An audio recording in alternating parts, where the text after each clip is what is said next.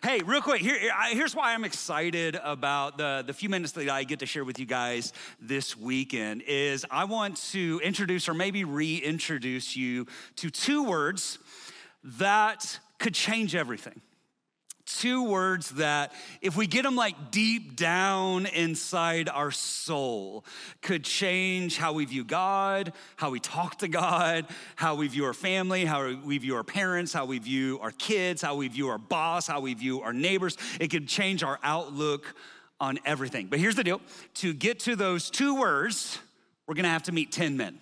So everybody say two words 10 men. Here's where we find him Luke 17, verse 11. So now on his way to Jerusalem, Jesus traveled along the border between Samaria and Galilee. And as he was going into a village, 10 men who had leprosy met him. Now, uh, we're going to journey with these guys for a few minutes here um, today. Uh, but uh, here's kind of where the context gets established. If you know the geography, Jesus is kind of traversing through no man's land, right? He's going between Samaria and Israel. Samaritans are the half breeds. These guys are the arch enemies of the Jews. Nobody want, no good Jewish boy wants to go into Samaria. So Jesus is doing what Jesus does best. He's like poking the sleeping dog. He's always trying to drive some of the religion out of his followers. He's going where they shouldn't be going. And on the outskirts of town, Jesus meets the outcast right? The outcasts are always on the outskirts, and he meets these 10 men who we find out very quickly have what's called leprosy.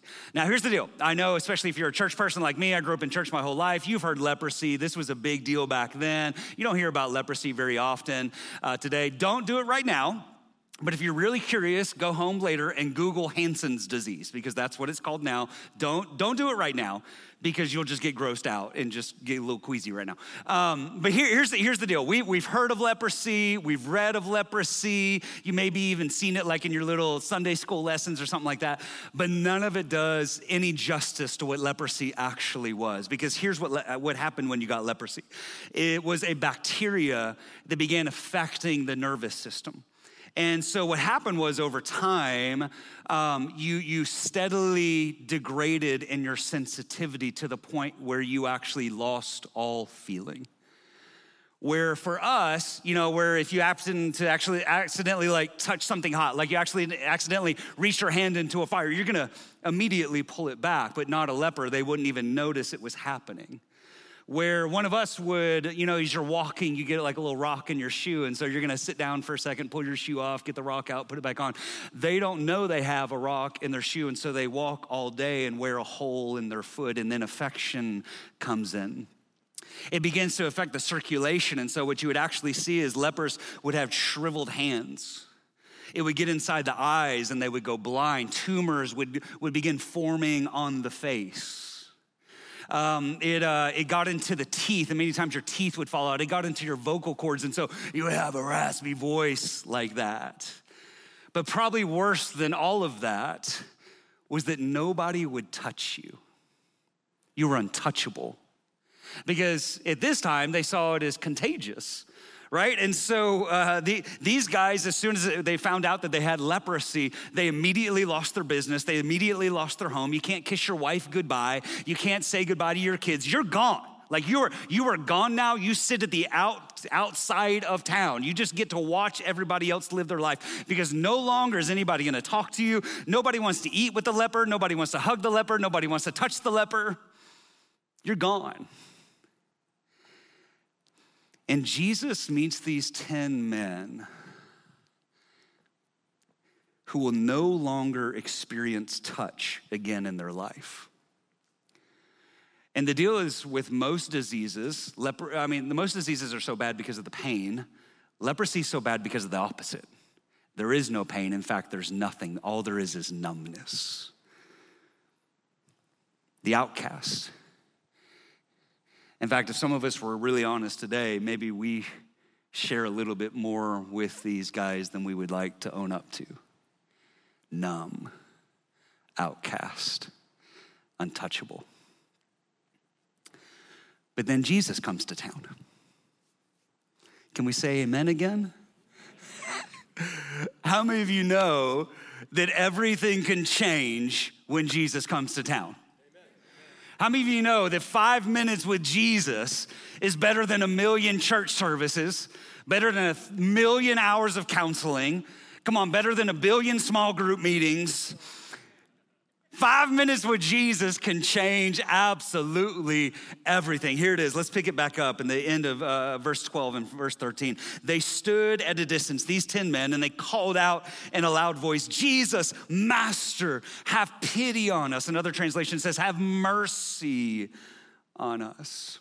And I think pity's a good word. Pity's better than what these guys were used to. They were used to fear, which is probably what the disciples are feeling at this moment. They're like, Jesus, don't, I know you like getting close to people. Do not touch these guys. Like, you already got a bad enough reputation. Whatever you do, don't make us touch the lepers. Like, Jesus, can we just keep on moving? But the problem is, everywhere Jesus goes, his reputation has preceded him. And so the lepers just know this like, if anybody can change anything about our situation, Jesus can do it. Jesus can change my life in an absolute instant. I may be untouchable. I may have to ring bells everywhere that I go. I may have to burn incense. I may have to scream out, unclean, unclean, unclean. But Jesus could change all that in just a minute. So, Jesus, Master, Rabbi, Teacher, have pity, have mercy on me. And in verse 14, Jesus says this When he saw them, he said, Go show yourselves to the priests. Now, here's the deal, guys. I know, like, don't skip past this. Don't skip past this. There's, there's always background when, whenever you feel something really weird right there, because here, here's what's happening is Leviticus 14, Old Testament. Uh, Moses had laid this out that whenever anybody got supernaturally, like by the finger of God, healed, they were to go back to the priest and they would present themselves to the priest and the priest would examine them and find out if they actually were, were healed or not. And if they were, they would do this kind of like cleansing ritual sort of thing. And then they would reintegrate them back into society. So I love this. I love this. I love this. When Jesus says, hey, go show yourself to the priest, what he's actually saying is, you're healed. You're healed. Now, here's where this story gets crazy, guys, because I don't know what you guys would have done.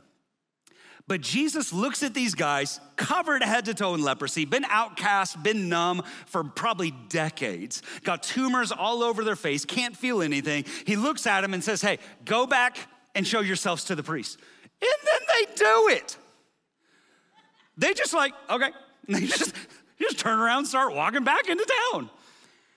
Before they had ever even felt one ounce of healing, before there was one speck of evidence in their body, they obeyed. Get this, guys. Get this. This is so, this is so big. This is so easy to miss. They moved before their miracle. They moved before they saw the evidence of what Jesus had ever actually said would happen in their life. They just went and did it. Here's the deal I know most of us, we would be like, uh, Jesus, that doesn't make sense. Do it my way. But here's actually what they do they say, Jesus, that doesn't make sense, but we'll do it your way.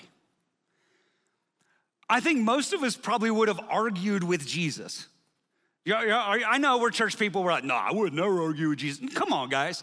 These guys completely covered in leprosy. Go show yourself to the priest. I probably would have been like, no, no, I think I'm just gonna stay right here. Then when I get healed, I'll go show myself to the priest. Like when it's all said and done, because, because here's the deal. Yes, go show yourselves to the priest if you're completely healed. But don't you bring your, your blind, tumor filled, contagious face back to town around all the clean people unless you've been touched by the finger of God. But these guys move before they see the miracle. They walk by faith and not by sight. Listen, what, I mean, come on, guys. That's not what we do. Can we just be honest about that for a second? That's not what we do. What we do is we say, God, I'll worship you when I feel better. God, okay, can we can we hit hit really close to life? Um, ladies, God, God, I'll move out of my boyfriend's house when you provide me the money. God, okay, I don't, I don't know if CJ talks like this, but I do, sorry. Um, God, I'll stop looking at porn when you send me a wife or when my wife starts acting like this. See, we wait for the miracle to obey. But could it be, could it be, what if our miracle is on the other side of our obedience? There was one person who tried to clap. I love it. It's fine. I acknowledge it. It's awesome. I'm used to it. It's good. What if our miracle is on the other side of our obedience? Come on, that, but that's not what most of us do. We want the miracle, then I'll obey. But God says, no, no, no. What if the miracle is actually after you obey? And we're both in a waiting game. We're waiting on God, but He's waiting on us. And God invites us, and here's the let me just say this, guys. I don't know what God's told you to do, but do it without conditions. Without conditions. Listen, be like Peter, man, get out of the boat. Can't walk on water unless you get out of the boat right? I don't care if it doesn't make sense. I don't, I don't care if he called you to do something ridiculous, right? Like, of course, running through scripture, make sure, sure it's not heresy. um, but then do it. There is no better, safer, amazing, life filled place than to be smack dab in the middle of the will of God. What if our miracle is on the other side of our movement? Just start moving and then let God do his deal. But we can't be static any longer. And it shows us that in verse 14. And as they went, they were cleansed as they went, as they moved, the miracle broke out. Guys, I love that. I just, I, am very vivid in, in, with my imagination. So I, I, imagine these guys, like the, the 10 of them are like walking back, right? They're going to show themselves to the priest. There, some of them are maybe like, is this real? Like, should we really be doing this? And then all, all of a sudden, one of them's like, hey, hey, hey guys, hold up just a second. I got, I got a rock stuck in my shoe. My, my foot hurts. Wait, my foot hurts. Praise God, my foot hurts. And then another guy's like, I can see that your foot hurts. I have eyeballs again. Another guy's like, oh yeah, my, my shoulder. Oh, I have a hand. He starts rubbing his face and the tumors start coming off of his face. All the guys are freaking out. All the all 10 of them get healed. All 10 of them start hugging. All 10 of them start screaming. And 9 of them start running back into town. And there's one who's left standing. One, the one who just got his face back, the one who just got his hands back. In fact, I came across this picture about a decade ago. And I couldn't stop looking at it. It's gripped me so much. I have, I have this painting in my office.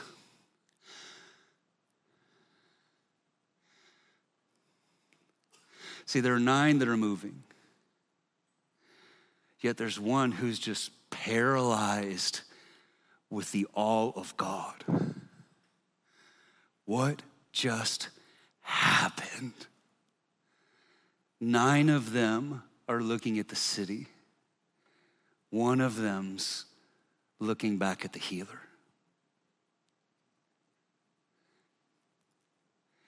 And this man is thinking, I just see it in his eyes. This man is thinking, yeah, I could go with him into town.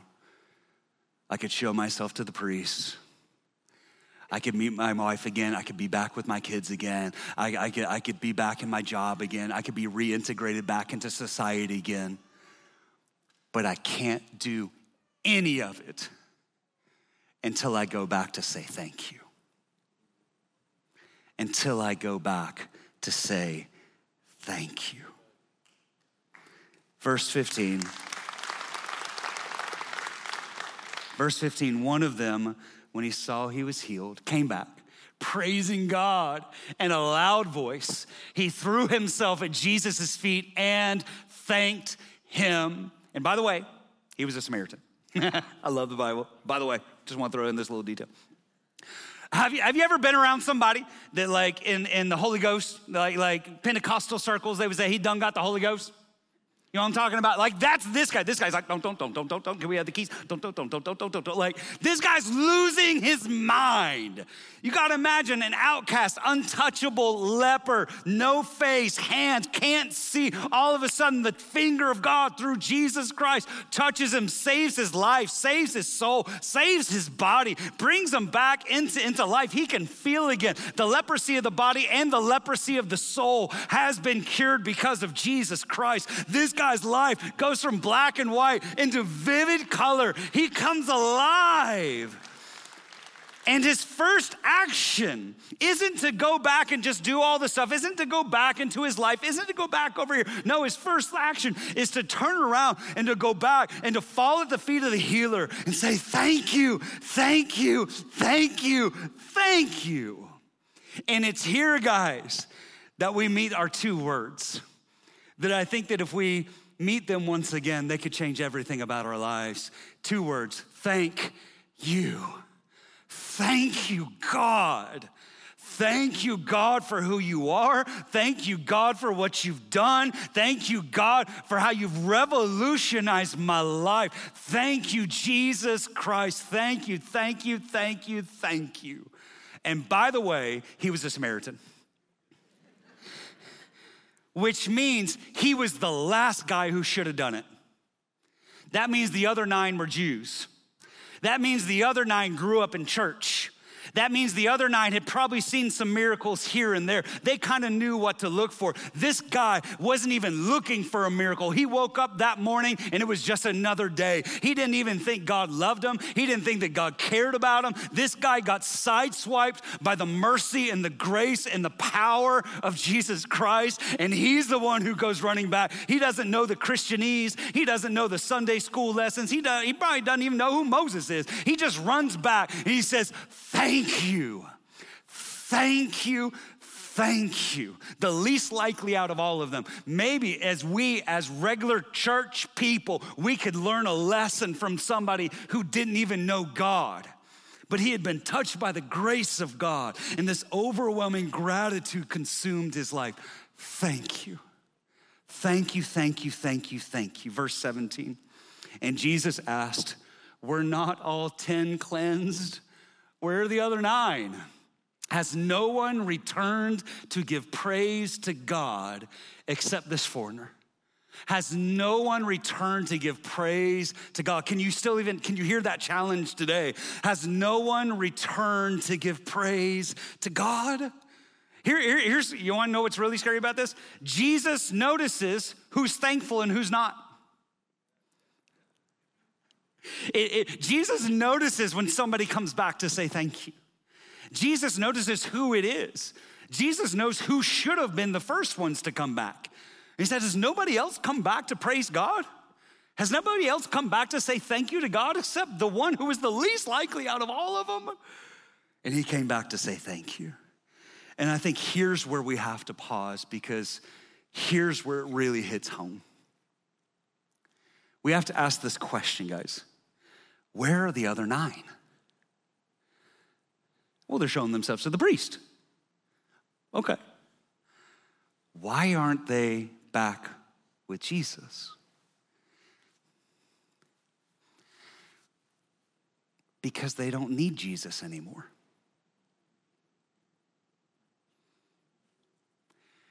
They already got from him what they wanted. I got healed. Now I'm on my way. One came back to say thank you. The other nine went on with their lives.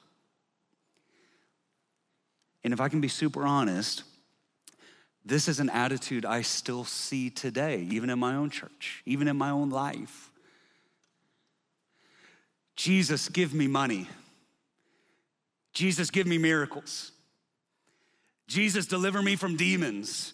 Jesus, heal my body. Jesus, change my family. Jesus, give me that promotion at work. But don't expect worship. No, no, I want you to, this is a one way relationship, Jesus. You give to me, I don't give anything back to you. Why would I do that? I already have what I already have the God stuff now. Why would I do even more God stuff? I already have, I don't need to, I don't need to pray anymore. I already got everything I was ever asking for. I don't need to say thank you because you already did the stuff back then. I'm good. I'm just kind of riding this thing out. These are the takers. These are the people who come in, say a sinner's prayer, are forgiven of the leprosy of the soul, and then treat it like a common thing. These are the people who get healed on a Sunday morning and sleep with their girlfriend on Sunday night. These are the people who pray, God, God, please put my marriage back together, and then a year later have an affair. They're the takers. And if I can be really honest, there's a little bit of taker in all of us, myself included. And one of the most dangerous things of our soul, guys, is to encounter the overwhelming, amazing, gracious love, kindness of God, and to never say thank you. Just kind of go on our way. And I've determined this about my life. I've determined that this is, I've determined this about my life. I want to be the one who goes back to say thank you. I want to be the one who goes back. Listen, if that painting's up there, listen, the other, I, I, I don't know about the other nine. I don't know about everybody else. But listen, as far as me and my house are concerned, we're gonna thank God. We're gonna praise God. We're gonna live for God. I don't know about everybody else, but I do know about me and my house. I wanna be the one who goes back to say thank you. Thank you, Jesus, for my church. Thank you, Jesus, for saving my soul. Thank you, Jesus, for my wife. Thank you, Jesus, for my sons. Thank you, Jesus, for redeeming me and saving me and cleansing me and making me new. Thank you, Jesus, that you put breath back in my lungs again this morning. Thank you, Jesus, for this church. Thank you, thank you, thank you. What would happen if we actually became a thankful people again? What would it look like? Come on, Northview, what would it look like? And no matter what was happening in our lives, I know this, I can always find something to complain about. Just go to Twitter for five minutes. you, were, you were feeling good. and then you got in the comment section. Get out, stay out of the comment section, by the way. I can always sit back and complain about the things that I don't have and, and, and what's wrong with life. But what would happen if we actually started thanking God for the things that we do have and what's right with life? How much would that transform our outlook on who we are and everything around us? Because so many of us, for always, the glass is half full. What would happen if we actually just started waking up every single morning and say, God, thank you for another day? Thank you for the breath of my lungs. Thank you, God, for another day. I don't know about the other nine. You may not even know about your neighbor. But as far as me and my house are concerned, we're gonna thank God. We're gonna thank God. So, what does it look like to thank God? Let me walk through this real quickly. Three, three ideas. How do we say thank you? We say thank you with our love. We say thank you with our love. I say thank you, God, by having a heart that's passionate about Him. I will love the Lord my God with all my heart, all my soul, all my strength, all my mind. I want to have a passionate heart for God. I do not want to be lukewarm for the one whose eyes are on fire for me. Come on, I was just reading Revelation 1 to my sons again this last week, and John sees Jesus, resurrected Jesus, with his eyes blazing like fire. I don't want to be lukewarm for that king. I want to have a love for God the same way that God loves me. And I know that's impossible, but I want to be able to grasp how wide and high and deep and radical is the love of God for me. And I just want to mirror that back. Every opportunity I have, I want to say, God, I love you. God, I love you. God, I love you. When was the last time you said, God, I love you? Come on, that's, that's, that's where it begins having a heart that just overflows out of the innermost place of who we are, out of the belly. God, I love you. Having a heart. This is why we pray. This is why we read our Bibles. This is why we fast, right? Because what I want to do, I want to put my cold, icy heart in front of the bonfire of God's love and let Him melt me let him melt all the icy, hard places of who I am. Take out a heart of stone, put in a heart of flesh, make me new again. God, I want to have a heart that loves you. One of the ways that I love God is by refusing to stay in a place that doesn't love God. Right? Listen, if you're in a place, you're not always gonna feel this love, but listen, one of the ways that you do show your love for God is like, God, I'm gonna start fighting, clawing, praying, reading, fasting, doing whatever I gotta do to get out of this complacent state because I want to have a heart that feels again. I, I, God, I don't want to live in a leprous heart sort of a way that's numb towards the things of God. In fact, if you remember, there, there was this one moment when, when Jesus was at this, this dinner, right? And this prostitute comes in, it's right towards the very end, and washes his feet with her tears and dries them with her hair and pours out basically her life's inheritance on his feet. And the, the, the, the religious leaders all up in arms about this. And, and Jesus says this He who loves much, or he, um, he who's forgiven much, loves much. And what he's basically saying is this is our awareness of how much we've sinned and therefore how much we've been forgiven will determine how much we love. And therefore, it's not this thing, guys, because here, here's, what, here's what we do, right? We're like, well, I didn't murder anybody this week right? You know, like I, I, haven't had that many affairs. Like I, I, didn't do that many sort of things. And it's not like my, I'm like a level two sinner, but that guy's like a level 10 sinner. And let me tell you, if you're a level two sinner, you will worship like a level two sinner. And what Jesus is trying to say is, guys, we're all level 10 sinners. All of us, every single one of us is worthy of hell. Every our sins have separated us from the grace of God. And if it wasn't for, for the kindness of God that He so loved the world that He sent His Son, every single one of us would be lost in evermost lasting darkness. But God has saved us. And if we can understand that, we will have a love that just begins to come out. And what Jesus is saying right here at the dinner table is, is the greatest worshipers are always the greatest sinners. So if you if you worship really big, I know what you've done. Cuz you've been forgiven and you can't hold it in. And how, why do I say thank you? I have thank you by this love that just can't hold its way on the inside. Oh, it has to come out. Oh, I love you, God. Thank you, God. How do I say thank you? I say thank you with my love. Second thing is I say thank you with my life. So our, our thank you can't help but to spill over into our life. So very simply, John 14, 15, Jesus says, if you love me, keep my commands. So, one of the greatest ways we could ever say, Thank you, God, for what you've done, is by echoing what John the Baptist said, is saying that I must decrease so he can increase. Like one of the greatest ways we could ever say thank you to God is not going our way, but going his way. Is saying, God, I want, I want to do this sin so bad, but I'm going to die to that because you saved me, you cured me, you've healed me, you've made me new. So I want my life to say thank you. I want every aspect of my life to say thank you, God. We say thank you by choosing the good and refusing the evil. We say thank you. Listen, you, we, you say thank you by how you love your spouse. You say thank you to God by how you work your job because your working is unto the Lord. You say thank you to God by how you parent your kids. You say thank you to God by what you look at and what you don't look at, what you touch and what you don't touch. You say thank you to God with your whole life. Maybe some of you, your, your thank you to God is showing up at a service on a weekend. That's awesome.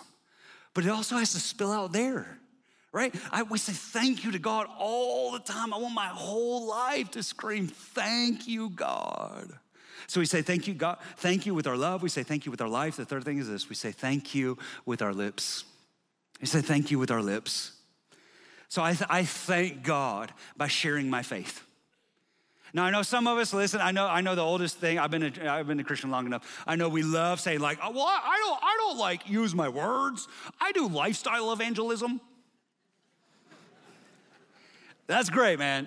Here's the question: Is it working? Is it working?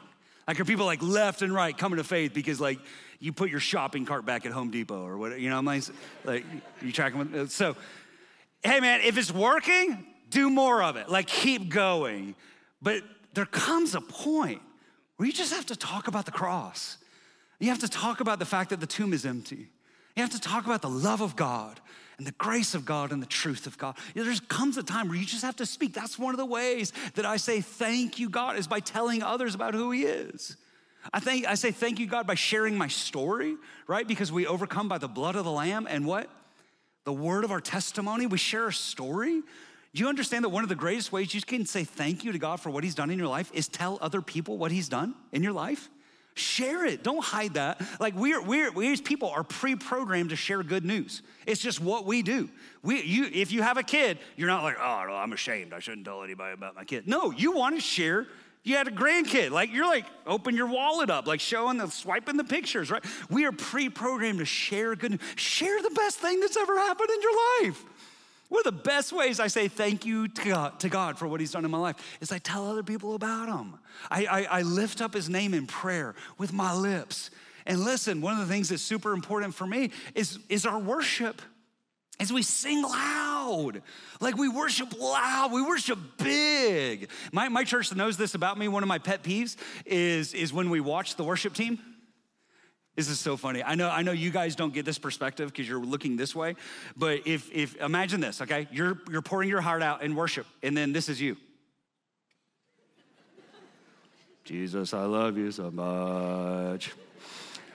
Right? One of my favorite, one of my favorite stories, and I hear this a lot. One of my favorite stories is when people are, are new to a church, or maybe they don't know Jesus, and I, as the pastor, I usually catch them like a month later, like after they've been coming. And I'm like, hey, I always ask, how did you find the church and why did you stick? Why did you stick? And one of the stories that I hear a lot is this, and I love this, guys, and I want to challenge you with this. I challenge everybody with this. Is people will say, hey, honestly, I'm not even a believer. I'm curious. I'm curious. But the reason why I stayed is because when everybody was singing, they don't know to call it worship, by the way. They said when everybody was singing, here's what they say they looked like they believed it. They looked like they believed it.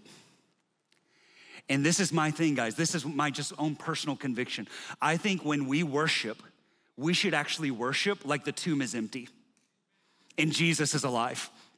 And I know we all come from different denominations and cultural backgrounds and all that sort of stuff, but I just want to encourage you. What, what a gift it would be to your worship team. What a gift it would be to Pastor CJ the next time he's back in here. He's like, whoa, everybody's worshiping like the tomb is empty and Jesus is alive. What happened to you guys? You could say, I'm just so thankful. I'm just so thankful to God. And there's this giant thank you that's begun coming out of my life. Thank you, God. Thank you, God. Thank you, God. Thank you, God. I can't speak for everybody else. I don't know about the other nine lepers. I don't know about everybody else. But as far as me and my house are concerned, we're going to thank God. And guys, what would happen if we actually began saying thank you with our love, with our life, and with our lips? What if we actually became a real deal thankful people? I'm always challenged by this thought. If you only had today what you thank God for yesterday, what would you have? If you only had tomorrow what you said thank you to God for today, what would you have? Are we really a thankful people? Guys, the tomb is empty. Jesus is alive. The leprosy of our soul has been healed. Thank you, God. Thank you, God. Can we just pause on that thought? Can we just pause on that thought and just allow the memory of the goodness of God, what He's done, who He is, how He's touched us, how He's saved us, how He's healed us, to begin washing over our lives, coming back to our memory. One of my favorite Psalms is Psalm 150. It's super short. And I just want to say it. Here it is Praise the Lord. Praise God in His sanctuary. Praise Him in His mighty heavens. Praise Him for His acts of power. Praise Him for His surpassing greatness. Praise Him with the sounding of the trumpet. Praise Him with the harp and the lyre. Praise Him with the timbrel and dancing. Praise Him with the strings and the pipes. Praise Him with the clash of the cymbals. Praise Him with resounding cymbals. Let everything that has breath praise the Lord. Praise the Lord. Can we do this, guys, across all of our campuses? If you're able, won't we stand up to our feet? I just want to have an opportunity here as we close.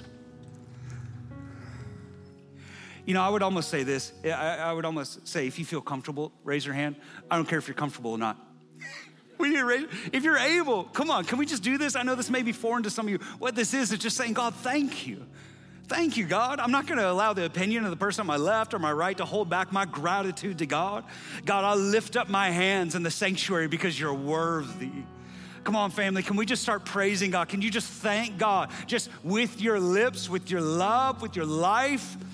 Can just wait, wait, what has God done for you? Come on, let's just let's have 60 seconds right here. God, thank you. God, thank you for enough health to take another breath. God, thank you for this church. God, thank you for our pastor. God, thank you for salvation. God, thank you for healing us of the leprosy of our soul. God, I know this. I was untouchable. I was sinful. I was wretched. I had to call out unclean everywhere I went. But the mercy and the kindness of King Jesus touched my life, and his blood forgave my sins. And the Spirit filled me with new life. And since the tomb is empty and Jesus is alive, we can leave the grave behind us too. Death no longer has any hold on our lives. We are a free people. Heaven is our home. God is our Father. Eternal life is ours. God, you've made us whole. You've given us shalom. Thank you for peace. God, you've adopted us, you've redeemed us, you've saved us, you've brought us into the family of God. Thank you for every good and perfect gift that comes from God. Here's what I know, family.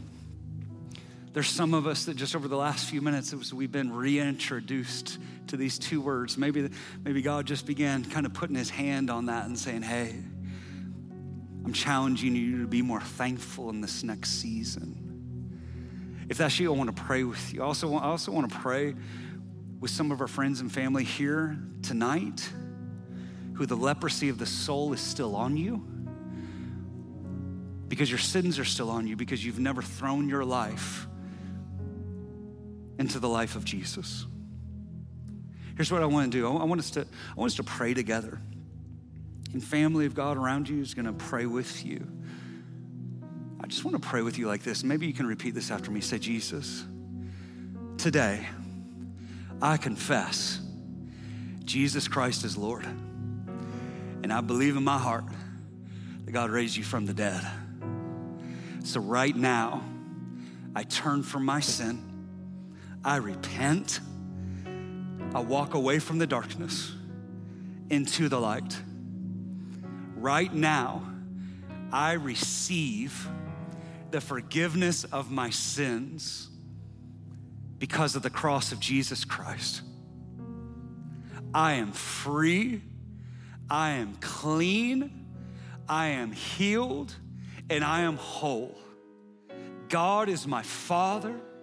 I'm his child forevermore. And it's all because of Jesus. And can we just say these two words together? Thank you. Thank you. In Jesus' name.